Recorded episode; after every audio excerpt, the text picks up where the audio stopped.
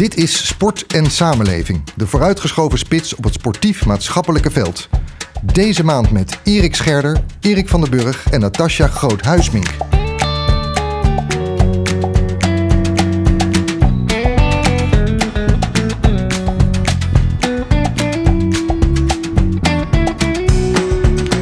Welkom bij de Sport en Samenleving podcast. Een maandelijkse podcast met uw host Lennart Boy, de gast van de maand en andere deskundigen voor je maandelijkse dosis inspiratie en wijsheid over beleid en praktijk in de sport. In deze podcast bespreken we de ontwikkelingen en uitdagingen van het sportbeleid in de lokale praktijk. Iedereen die in deze wereld van sport en samenleving actief is, van bestuurder, ambtenaar, buurtsportcoach tot vakleerkracht of trainer, willen we met mooie gasten inspireren en wijzer maken. Deze keer met Erik van der Burg en Natasja Groot-Huismink over hoe realiseren we een gezonde leefstijl op lokaal niveau.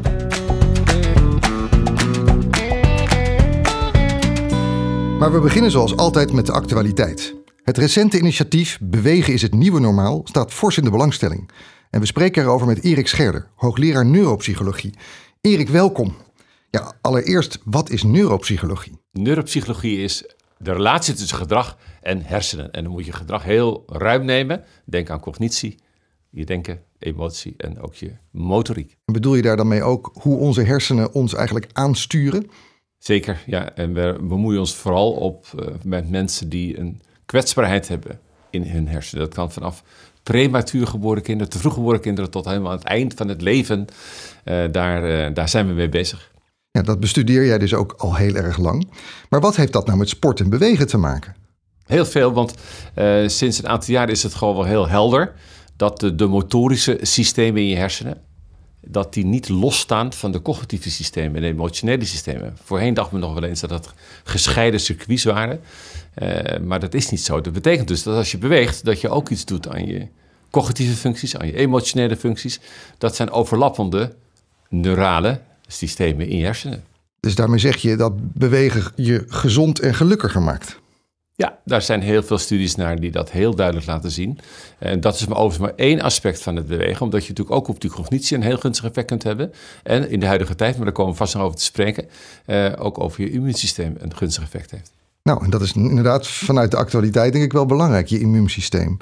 Ja, je bent mede-initiatiefnemer van Bewegen is het nieuwe normaal voor een gezonde samenleving. Ja, wie, wie hebben dat initiatief allemaal met elkaar genomen? Uh, Joop Alberda eigenlijk, samen met Louis van Gaal en uh, Guus Hiddink. Veel mensen uit de sport dus ook? Veel uit de sport. Al in 2014 hadden ze zo'n notitie gemaakt. Dat is toen een beetje in de la blijven liggen. En uh, nu heeft Joop het opnieuw leven ingeblazen. en heel, tot nu toe ook heel succesvol. Omdat hij heel, heel veel al zeg maar, aandacht heeft gekregen voor dat manifest. We zijn dus ook al wat nauwer in gesprek met uh, Paul Blokhuis en met uh, Martin van Rijn. De mensen op het ministerie. Maar wat beogen jullie nou precies met dit manifest? Wat moet dat doen? Het manifest moet er eigenlijk toe bijdragen dat nu dan uiteindelijk toch die stap wordt gezet naar het feit dat kinderen vanaf jongs af aan, maar ook de volwassen ouderen, dat bewegen weer een gewoon onderdeel wordt van de dag. En niet als iets bijzonders of iets wat zo nu en dan plaatsvindt, maar gewoon als een dagdeel. En dat is het al lang niet meer. Uh, en daar zijn natuurlijk uh, rampen al uh, aan, aan, gerelateerd geraakt. Hè. Denk aan de... Gezondheidsrampen bedoel je? Gezondheidsrampen. Er is ja. al een pandemie. En die pandemie heet fysieke inactiviteit. Dus officieel WHO in 2012. kost 5,3 miljoen mensen het leven per jaar. En dan bedoel je dat we eigenlijk allemaal veel te veel zitten, te weinig doen, te weinig ja. bewegen? Ja, en dat is dus niet gelukt. Als je de, de follow-up bekijkt, 2016 en 2019, is die pandemie er nog altijd. Alleen praten we er nauwelijks over, wat op zich heel opvallend is. Ja, want we hebben het nu natuurlijk allemaal over COVID. En uh, we noemen dat een pandemie. Dat zijn natuurlijk ook vreselijke cijfers als je ziet hoeveel mensen daaraan overlijden ja. in korte tijd. Ja. Maar ik hoor je eigenlijk zeggen dat er dus miljoenen mensen enorme gezondheidsproblemen hebben. En misschien ook wel vroegtijdig overlijden, omdat ze gewoon helemaal niet bewegen.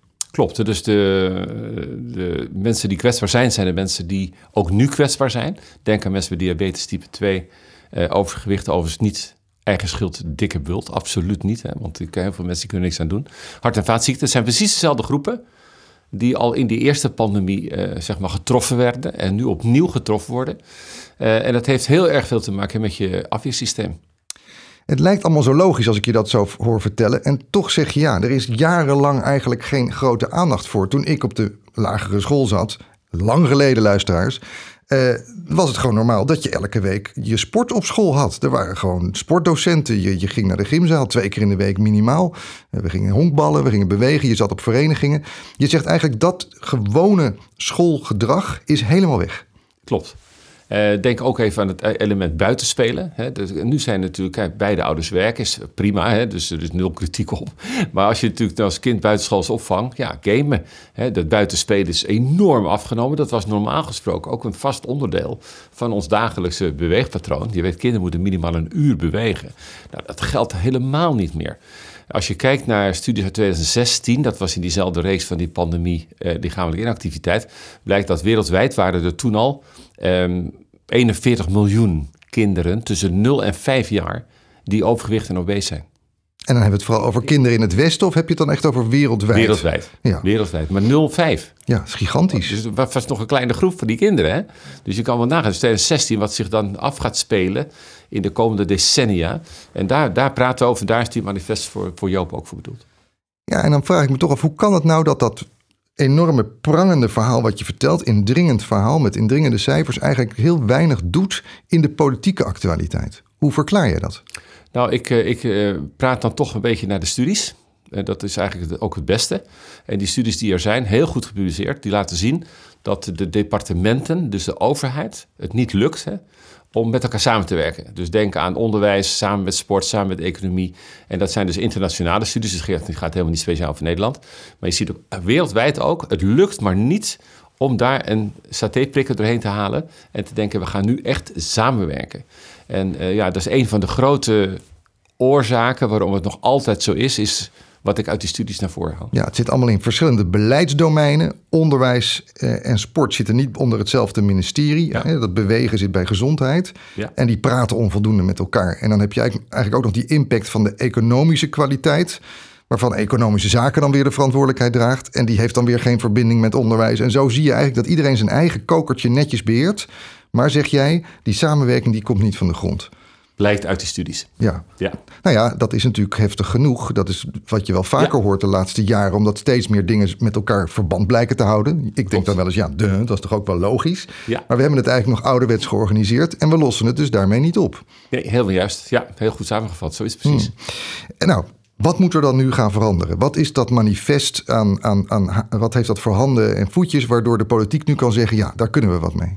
Nou, de, het manifest haakt dus echt in op de actualiteit. Uh, als er nou iets is wat we willen, is een verbeterde afweer. En dat niet alleen voor dit moment, maar voor de komende tientallen jaren. Dus als we niet, niet echt een beleidsverandering doen, dan blijft dat afweersysteem dus op een laag pitje staan. Dat betekent dat eventuele volgende virussen, die zullen ongetwijfeld weer komen, hè, dat die weer diezelfde groepen aanpakt. En zeker als je kijkt hoe die, hoe die inactiviteit gewoon die ziektes met zich meebrengt als overgewicht en hart- en vaatziekten en diabetes. Dus dit is echt een haak die er nooit eerder was. Niemand heeft erom gevraagd, maar nu die er is, ja, nu hopen we en we merken ook dat de overheid nu denkt, ja, dit, dit moet toch het keerpunt worden. En laat Nederland nou eens voor oplopen, ook op dit punt, hè, want uh, andere landen hebben hetzelfde probleem. Ik denk dat het een heel aansprekend verhaal is. Het klinkt ook heel logisch en toch weten we uit ervaring dat inzetten op preventie, het investeren om erger te voorkomen, voor de politiek vaak heel moeilijk is, want het is niet zo zichtbaar. Want eh, als daardoor er meer gezondheid is, ja, dat is mooi meegenomen. Maar er is dan niet een acute dreiging, er is niet een acuut probleem.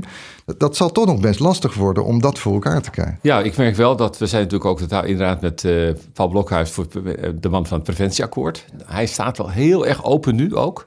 Het stond hij al, maar je merkt dat hij enthousiast is over dat idee, als het woord enthousiast terecht is. Uh, over het idee van ja, dit, dit wordt die haak waarmee we misschien nu toch die grote stap kunnen gaan maken. Nou, dat zou dan toch heel mooi zijn als dat nu gaat lukken. Als er in ieder geval nu actueel inzicht is bij de politiek, dit moeten we gaan doen. Nou hebben we hier ook in huis uh, Natasja Groothuismink, wethouder. Wat zou jouw advies zijn voor de lokale politiek? Wat kunnen zij doen? Wat kunnen zij hier al met dit akkoord bereiken?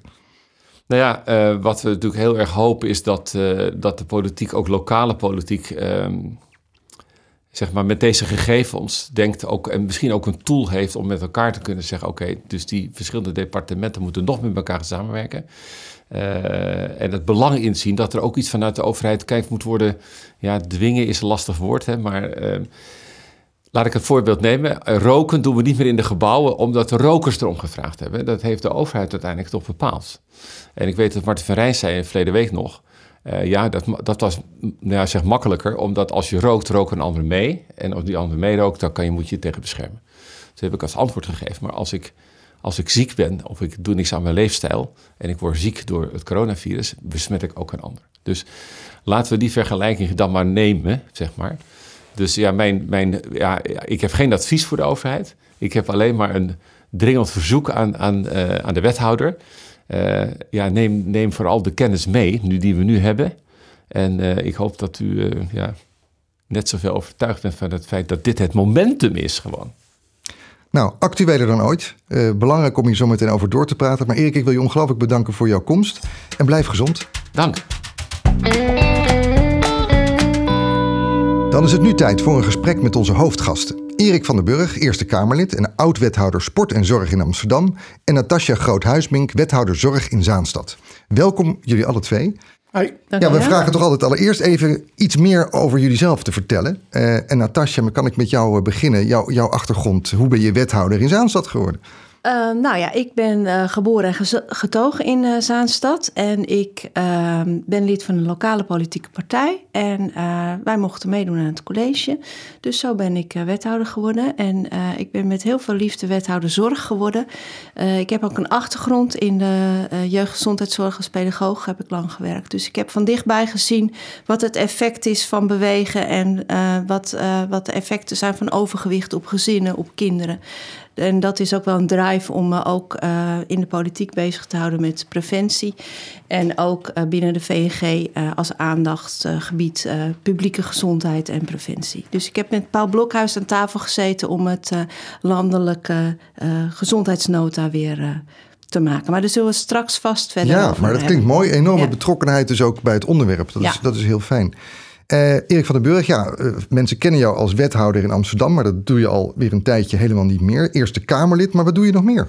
Ik ben voorzitter van Sociaal Werk Nederland. Dat is de brancheorganisatie van het welzijnswerk. Daar valt ook de maatschappelijke opvang onder, vluchtelingenwerk, die hoek. Uh, daarnaast ben ik ook voorzitter van de commissie Milieueffectrapportages. Die in Nederland kijkt bij grote bouwprojecten of, zich, of men zich houdt aan wet en regelgeving op het gebied van, van milieu. Nou, dan ben ik nog uh, voorzitter van Veilig Thuis Rotterdam-Rijnmond, wat zich bezighoudt met huiselijk geweld. Uh, voorzitter van de Floriade in Almere. Uh, voorzitter van het AIDS-fonds. En voorzitter van de Atletiek Unie. Kortom, het is eigenlijk een wonder dat je hier tijd voor hebt om even bij ons in deze podcast te zitten. Heel erg fijn. Dankjewel. Overigens, dat kan me wel voorstellen. Als je zoveel verschillende dingen doet, dan zie je natuurlijk overal verbanden, ontwikkelingen. Je ziet ook de actualiteit. Hoe, hoe kijk jij bijvoorbeeld naar de actuele discussie rondom uh, ja, eh, racisme midden in een tijd van de pandemie? Dat dat opeens dan zo opkomt, verbaast je dat? Nee, dat verbaast me niet. Uh, kijk, we hebben natuurlijk allemaal de beelden gezien van het politiegeweld in Amerika. En het is inderdaad zo dat zwarte vaders aan hun zwarte zonen. op het moment dat die een jaar of 10, 11, 12 worden, moeten vertellen: hé hey joh, pas op. Want nou, dat is echt het beeld wat je in zeker de zuidelijke staten van Amerika ook, uh, ook ziet. Nou, dus eh, ja, dan krijg je die beelden. Dus dan snap je ook dat die woede niet alleen daar plaatsvindt, maar zich ook verplaatst naar bijvoorbeeld hier in Europa. Uh, niet omdat hier het geweld ook maar enigszins vergelijkbaar is met wat er in Amerika gebeurt. Maar omdat ook hier uh, zwarte mensen dagelijks te maken krijgen met vormen van racisme of discriminatie. En uh, nou, je ziet gewoon een ongelofelijke maatschappelijke betrokkenheid. En dat is denk ik buitengewoon goed. En wat dan ingewikkeld is in een coronatijd is... hoe geef je daar nou uiting aan op een zodanige manier... dat je ook, uh, terwijl je je bezorgd bent rondom uh, racisme... je ook niet iets doet waarmee op een ander vlak... namelijk corona een ziekte verspreidt. Nou, daar worstelen zowel mensen als bestuurders mee. Ja, en wat mij dan opviel is dat het dus ook vooral ook heel sterk over racisme in de sport ging. Dat ook juist veel sporters nu naar voren stappen en zeggen: Ja, ik heb er toch eigenlijk best veel mee te maken gehad in mijn carrière. Uh, is dat ook iets wat je in Zaanstad op verenigingsniveau uh, ter discussie kan stellen? Kom je dat tegen? Natasja? Zeker, dan moet je dat ter discussie stellen. En dat, dat gebeurde gelukkig ook al. En uh, we hadden ook al samen met het sportbedrijf... Uh, hebben we ook programma's ingezet... juist om dat bespreekbaar te maken. Omdat je met, met sportverenigingen... juist zoveel verschillende mensen bij elkaar hebt... en dat je daar elkaar uh, goed kan treffen... en het daarover kan hebben... en elkaar daarop kan en moet aanspreken. Ja, dus je zegt eigenlijk... waren er al programma's om dat te, te bespreken... om dat, dat gesprek eigenlijk te ondersteunen en te faciliteren. Heeft dit actief actuele debat het wel versneld? Wordt er nu op een gemakkelijke manier over gesproken? Of het gemakkelijker is geworden, weet ik niet. Maar het heeft het wel aangejaagd. Dus het gesprek gaat regelmatig uh, hierover. Um, maar ik denk dat het wel goed is om elkaar ook wel in, in de rust aan te spreken. Um, en en um, ja, elkaar daarin ook te helpen dat je dat uh, racisme uh, moet verbannen van, uh, uit de sportwereld en ook uit de rest van Nederland. Ja. Nou, we kijken eigenlijk in bredere zin, denk ik, steeds maatschappelijker naar uh, bewegen en naar sport. Racisme is daar een onderdeeltje van.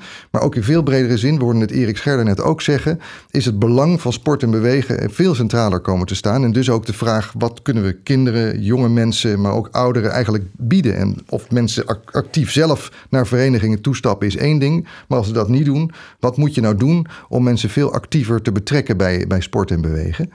Um, ja, die toegevoegde waarde, die positieve effecten, is dat ook iets wat in Zaanstad bijvoorbeeld ook echt in een collegeakkoord is meegenomen? Wordt dat bewust beleden? Is dat, is dat bediscussieerd in de politiek?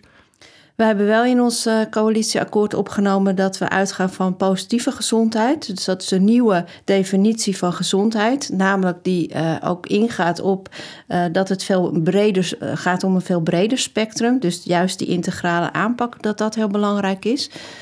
Um, maar ik, ik ben het wel eens dat wij ook in, op lokaal het nog um, integraler en, en, en steviger zouden moeten aanpakken. En het probleem is alleen dat, dat preventie en gezondheid echt een kwestie is van, van lange adem, hè, van lange programma's. We hebben tot nu toe gehad aan, aan allerlei verschillende projectjes en pilots die allemaal een jaar lang duurden en dan even geld hadden.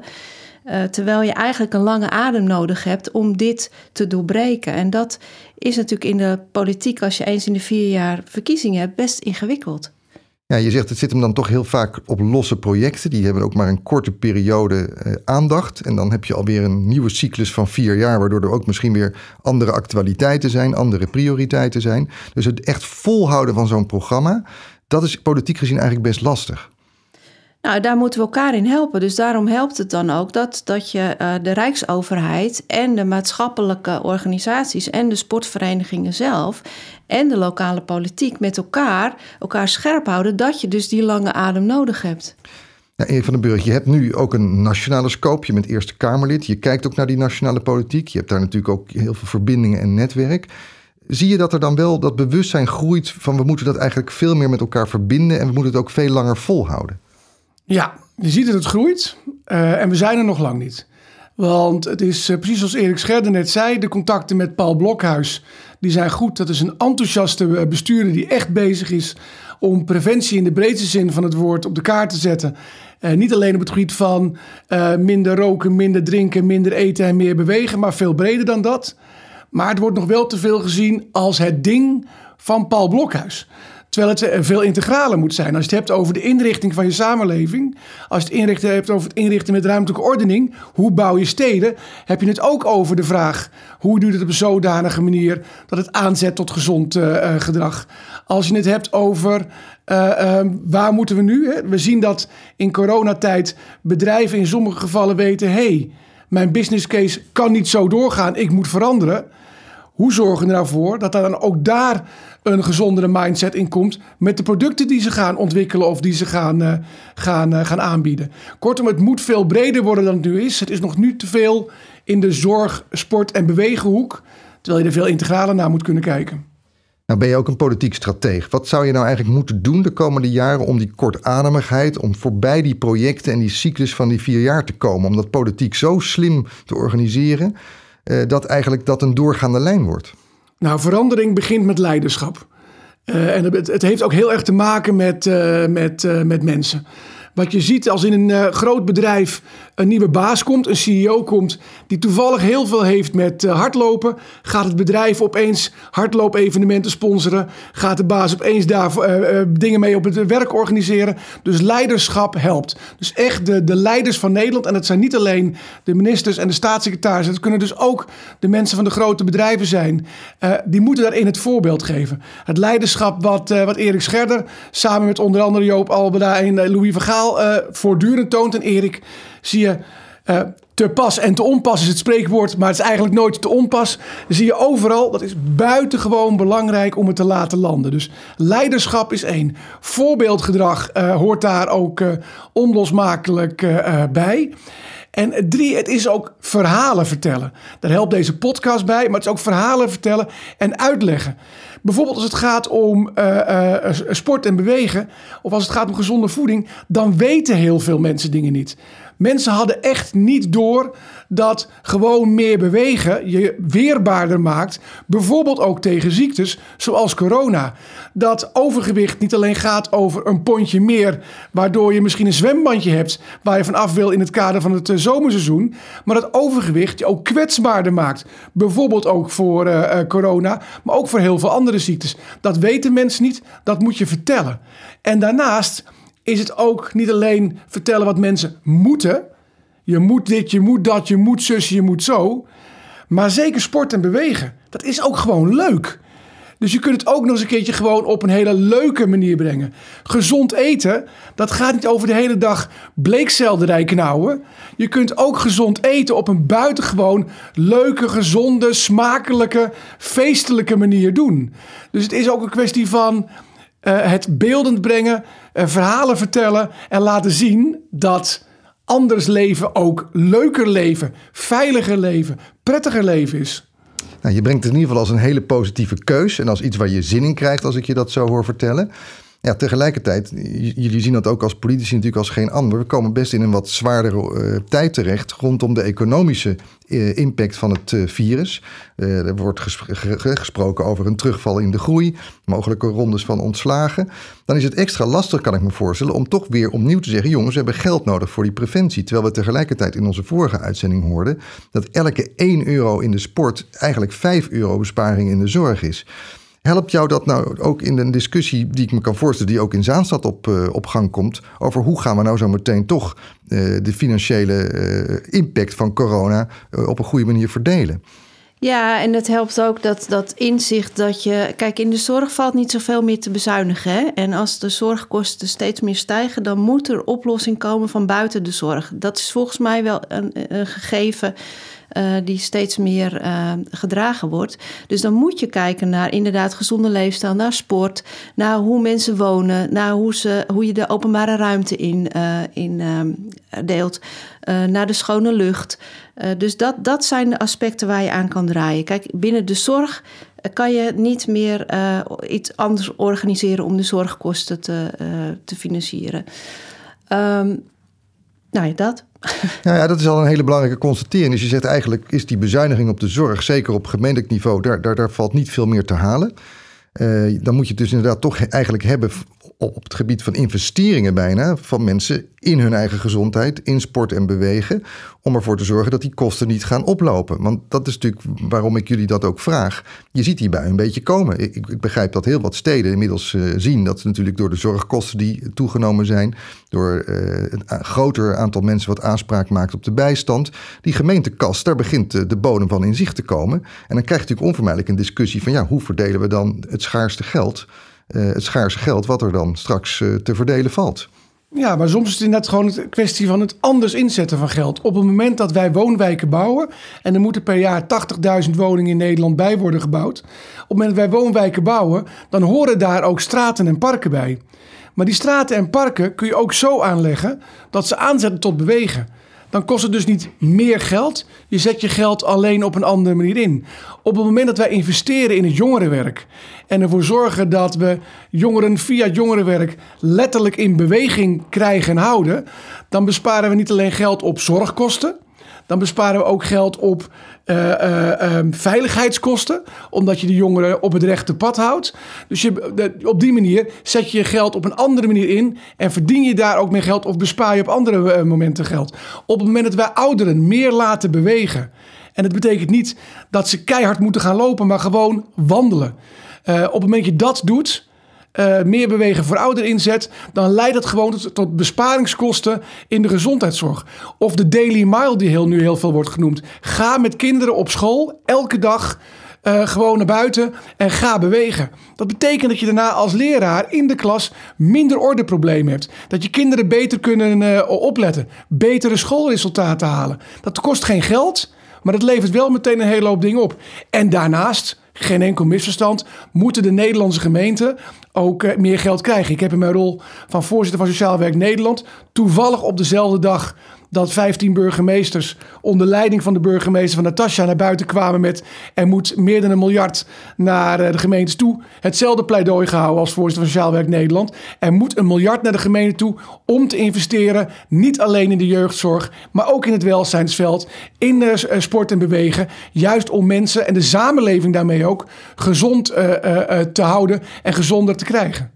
Nou is het wel opmerkelijk, dat, dat hebben we de afgelopen keren in deze podcast ook moeten constateren, dat eigenlijk iedereen langzamerhand doordrongen is van die enorme urgentie. En ik denk dat jullie het eigenlijk nog beter verwoorden door die hele integrale benadering te schetsen. Dat het al begint bij het bouwen en plannen van een deel van de stad, dat het een mentaliteit is. En toch dat er bijvoorbeeld op het gebied van wetgeving eigenlijk helemaal geen heldere kaders zijn en geen heldere afspraken zijn over wat je jaarlijks zou moeten investeren uh, om ervoor te zorgen dat je deze goede resultaten kunt boeken. Hoe, hoe kijk jij daar, Natasja?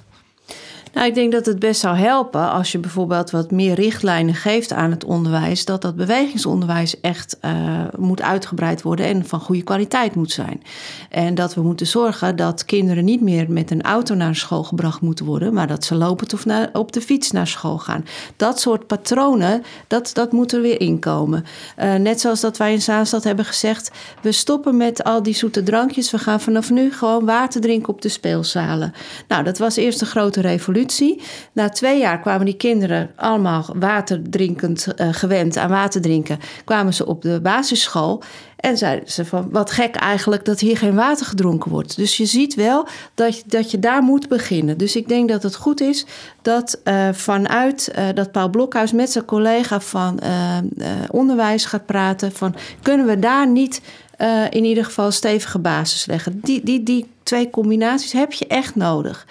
Um, nou ja, en zo zou je dus verder moet, moeten kijken van wat zijn nog meer kaders. Nou, wat een kader zou kunnen zijn, is dat je zegt van nou, we hebben nu een landelijk preventieakkoord. Ja, daar, daar uh, geven we ook, daar koppelen we middelen aan, zodat ze wel inzetbaar zijn. Niet aan een of ander uh, programma of pilot, maar echt om te kijken voor gemeentes van doen wat nodig is. Hè? Dus dat kan een park aanleggen zijn, dat kan investeren in sportaccommodaties zijn. Dat kan investeren in gezonde voeding zijn. Ja, dat zou je moeten overlaten. En dan wordt het natuurlijk ingewikkeld. Want dan geef je als overheid geld.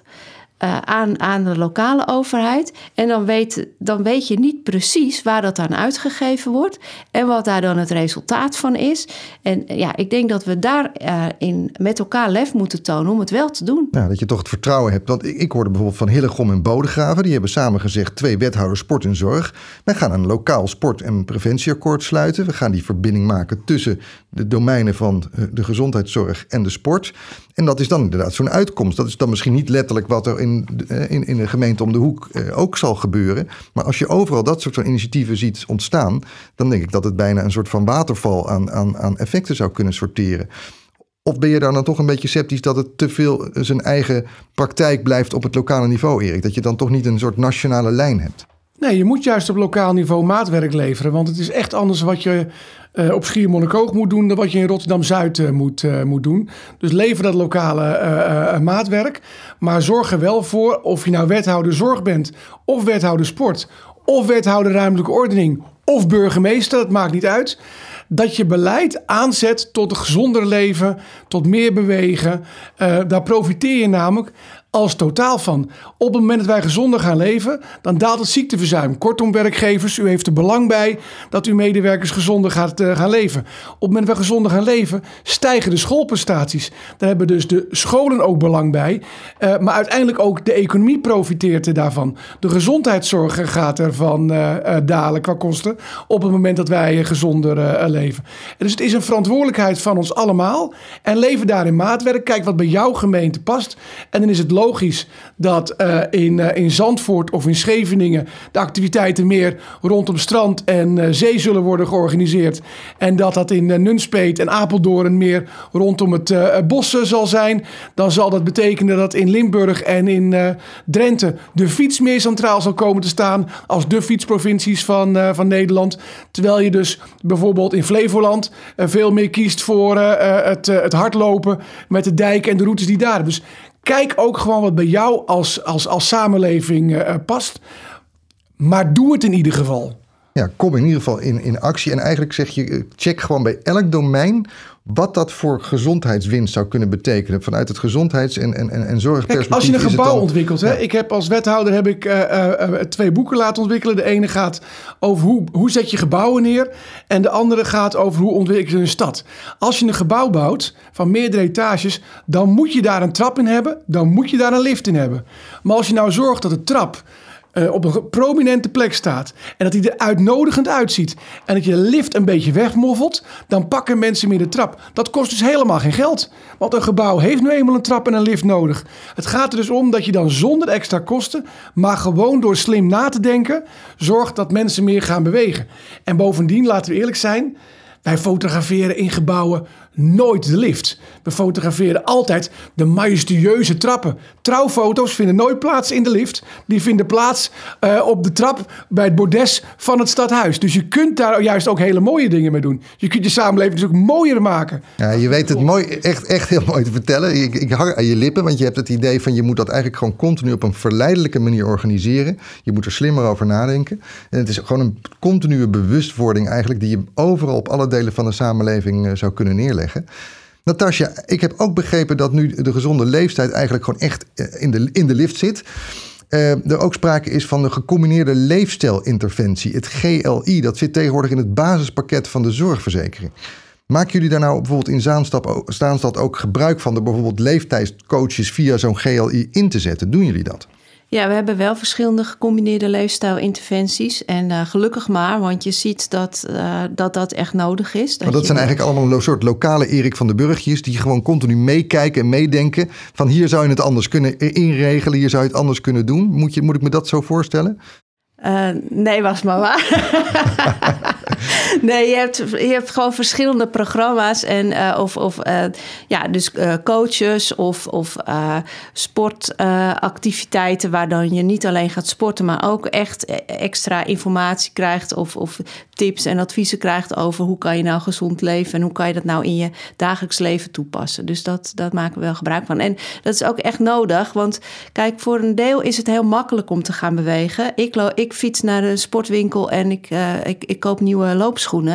Maar we hebben wel te maken met, in Zaanstad in ieder geval, met een aantal wijken waar dat helemaal niet vanzelfsprekend is. Nee. En echt dat de gezondheidsverschillen ook groter uh, worden. En dat kansenongelijkheid ook toeneemt. Uh, in, om in Zaanstad dat is helemaal niet een van de grootste gemeentes. Daar hebben wij wijken waar het uh, gewicht, het overgewicht van, bij kinderen zo rond de 10 schommelt. 10% van de kinderen heeft een overgewicht. Maar er zijn ook een aantal wijken, daar heeft 40% van de kinderen overgewicht. Dus het is een enorm verschil. Ook binnen onze gemeente zijn er gewoon hele grote verschillen. En ik denk wel dat we daar uh, wel extra inzet op moeten hebben. Ja, dus echt mensen eigenlijk gewoon helpen om te beseffen hoe zit dat eigenlijk in je lijf hoe werkt dat? Wat zou je anders kunnen doen? En dan eigenlijk bijna op dagbasis naar het gedrag van deze mensen teruggeven. Je zou het niet zo, maar zo kunnen doen. Of zou je niet toch eens wat vaker lekker gaan lopen in plaats van die auto pakken? Ja, maar gecombineerd met die economische uh, uh, ja, situatie van ze, waar ze in uh, zitten. In de, op de ene wijk is het veel makkelijker om in het groen te gaan wandelen dan in de andere wijk. Dus dat, daar zul je wel als gemeente ook wel echt keuzes in uh, moeten maken en moeten kiezen. Dat je investeert in, in ieder geval in de kinderen uh, in die wijken waar, uh, waar de problematiek het grootst is. Nou ja, en dan spelen dus verzorg, uh, verzekeraars eigenlijk best een belangrijke rol. Nou heb ik begrepen, Erik, dat het helemaal niet zo vanzelfsprekend was om zorgverzekeraars eigenlijk bewust te maken van juist ook die preventiekant, om mee te doen aan zo'n GLI. Nee, dat klopt. En dat komt ook omdat voor verzekeraars uh, preventie helemaal niet direct leidt tot kostenbesparing. Naarmate wij uh, langer leven met elkaar, uh, nemen de kosten voor zorgverzekeraars toe omdat je ziet dat aan het eind van het leven wij eigenlijk de meeste kosten maken als het gaat om uh, gezondheidskosten. Dus voor verzekeraars is het of niet winstgevend, of ligt het model zo ver in de toekomst dat, ze het, niet, um, dat het niet aantrekkelijk voor ze is. Ja, het zij zo. Dan moeten we dat maar door wet en regelgeving regelen. Ik denk dat het gewoon belangrijk is dat in het nieuwe coalitieakkoord van de regering uh, komt te staan dat er een preventiefonds is. Dat, dat je de verplichting oplegt aan zorgverzekeraars om iets te doen met, uh, op het gebied van preventie. Kijk, het ingewikkelde is dat je vaak ziet dat de kosten ergens anders neerslaan dan waar de opbrengsten zitten. Nou, dat moeten we met elkaar zien te doorbreken. Maar los van geld gaat het ook gewoon. Hè, Volksgezondheid is ook in zichzelf gewoon al een doel. Geluk is in zichzelf ook gewoon een doel. Welzijn, de meeste wethouders heten ook wethouder, zorg en welzijn. Het welzijn. Je wil dus ook dat mensen gewoon beter in hun vel zitten, gelukkiger leven. Dat op zich is ook een doel. En dat mag je ook als overheid uh, stimuleren en zo niet afdwingen. Ja, en als het dan over afdwingen gaat, zeg jij, dan zou je toch eigenlijk op nationaal niveau iets aan wetgeving moeten doen. Heb je het dan over een soort nationale sportwet? Of heb je het dan over, wat je al even zei, een soort van investeringsfonds waarmee je juist die kosten van preventie moet betalen? Het is een optelsom van een aantal dingen. In het curriculum voor scholen zou moeten staan dat er veel meer gesport moet worden op scholen. We moeten gewoon naar vijf keer in de week eh, bewegen op scholen door vakleerkrachten. Ten, e-, ten, eerste omdat het echt een vak is. En ten tweede omdat je dan ook de andere uh, uh, leerkrachten ontlast. Dus het moet in het curriculum van, uh, van scholen worden opgenomen. Dat is één. Twee, je moet dus inderdaad een preventiefonds hebben. Wat, wat er is. Drie, de zorgverzekeraars moeten dus aan, aan preventie doen. vier, je moet dus veel meer sport en beweging stimuleren. Dat betekent dus ook extra geld uittrekken op rijksbegroting als het gaat om, om sport.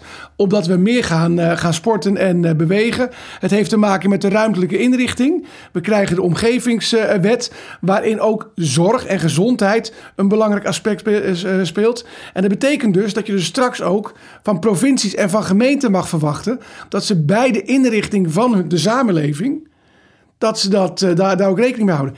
En dat is helemaal niet zo moeilijk. Als jij door het uh, bos uh, gaat, gaat wandelen, dan zie je daar groene, blauwe, rode paaltjes. En dan weet jij, als ik die paaltjes volg, dan loop ik 4, 6, 8 kilometer en kom ik weer uit bij de parkeerplaats waar mijn auto staat. Of hopelijk je fiets. Uh, um, dat kun je ook gewoon in, in, in, een gemeente kun je dat doen. Ja, even checken bij Natasja. te slaan en routes neer te leggen. Ik bedoel, jij zei uh, zelf al even, het is niet zo makkelijk als het om bestaande wijken gaat. En er zijn natuurlijk ook wijken, bijvoorbeeld in Zaanstad, waar het gewoon steniger is. Waar het ja, minder ruim is opgezet, waar er minder groen is. Is het dan toch mogelijk, zoals Erik zegt, om op een creatieve wijze parcoursen uit te zetten, verbindingen met andere groengebieden te maken? Zeker, en bij herontwikkeling moet je je kans pakken. En, uh, en dat, is, dat is wel het voordeel van de coronacrisis, dat iedereen ineens in zijn eigen omgeving ging kijken: hey, uh, we hebben hier een lang afstandsfietspad dwars door onze stad heen uh, fietsen. Eens kijken waar dat uitkomt. ineens zagen mensen inderdaad ook die pijltjes. Je hebt dan geen paaltjes, maar pijlen op lantaarnpalen. Uh, je hebt fietsknooppunten. Uh, nou ja, als je dat eenmaal ziet, dan heb je enorm leuke uh, mogelijkheden om te wandelen, om te fietsen in je eigen stad. Nou en laten we één ding ook wel beseffen. Um, corona heeft verschrikkelijke gevolgen. Mensen verliezen hun leven, mensen verliezen hun gezondheid, hun baan of hun bedrijf. Het biedt ook kansen. Wat we zien is dat heel veel mensen nu zeggen: ik ga vanaf nu af aan met de fiets naar mijn werk of lopend naar mijn werk Onder andere omdat ze het eng vinden in het openbaar vervoer. Maar dat betekent dus ook dat we daar gebruik van moeten maken om te stimuleren dat mensen dat doen. Want dan doe je dus twee dingen. Ze gaan gezonder leven en je bent tegelijkertijd bezig de pandemie, corona in dit geval, te bestrijden. Maar ook bezig, zoals Erik Scherder het net noemde, om de pandemie inactiviteit uh, te bestrijden. Dus laten we het ook gebruiken uh, als, uh, als kans. We kijken nu naar de anderhalve meter samenleving. Nou, Kijk dan ook wat het betekent voor de inrichting van je openbare ruimte, van, uh, van, van parken, van, van routes. Dus laten we ook kijken hoe we die erge dingen die nu velen van ons overkomen, hoe we dat om kunnen zetten in iets voor de toekomst, waardoor nou, we aan de ene kant dit soort zaken in de toekomst wellicht uh, voorkomen of beperken. En tegelijkertijd op andere vlakken ook het een en ander doen. Ja, het is een wake-up call, maar het biedt ook een enorme hoop kansen. Opeens is heel veel in beweging. En uh, leuk eigenlijk, Natasja, je zegt toch, mensen kijken daardoor misschien ook opeens met andere ogen naar hun eigen omgeving, hun eigen wijk. En herontdekken de mogelijkheden die het biedt. Tot en met mensen die misschien gedwongen door het uh, coronavirus niet meer met het openbaar vervoer gaan. En opeens lopend of fietsend zich realiseren dat bewegen fijn en leuk is. Nou, allemaal positieve aanbevelingen. Jullie hebben denk ik een heleboel initiatieven genoemd die al gaande zijn. Maar ook bovenal wat er nog zou kunnen en moeten gebeuren als je op een veel integralere manier kijkt naar de aanpak die nodig is om bewegen en sport te promoten. En vooral eigenlijk vanuit de noodzaak van de volksgezondheid. Want dat is toch in brede zin wat jullie hebben benadrukt. Ik wil jullie heel erg bedanken voor dit gesprek. Erik van den Burg, Eerste Kamerlid en oud-wethouder Sport en Zorg in Amsterdam. En Natasja Groothuismink, wethouder Zorg in Zaanstad. Dank jullie wel. Graag gedaan. Was leuk. Onze podcast zit erop. We hopen dat je bent bijgepraat. Voor meer informatie, tips en vragen verwijs ik je graag naar het e-mailadres podcast.teamsportservice.nl. En Rico Damo, onze eindredacteur, staat altijd open voor goede adviezen en ideeën.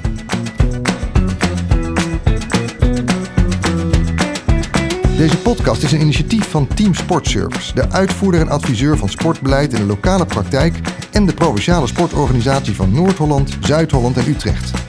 En voor nu wens ik je een bewegelijke dag.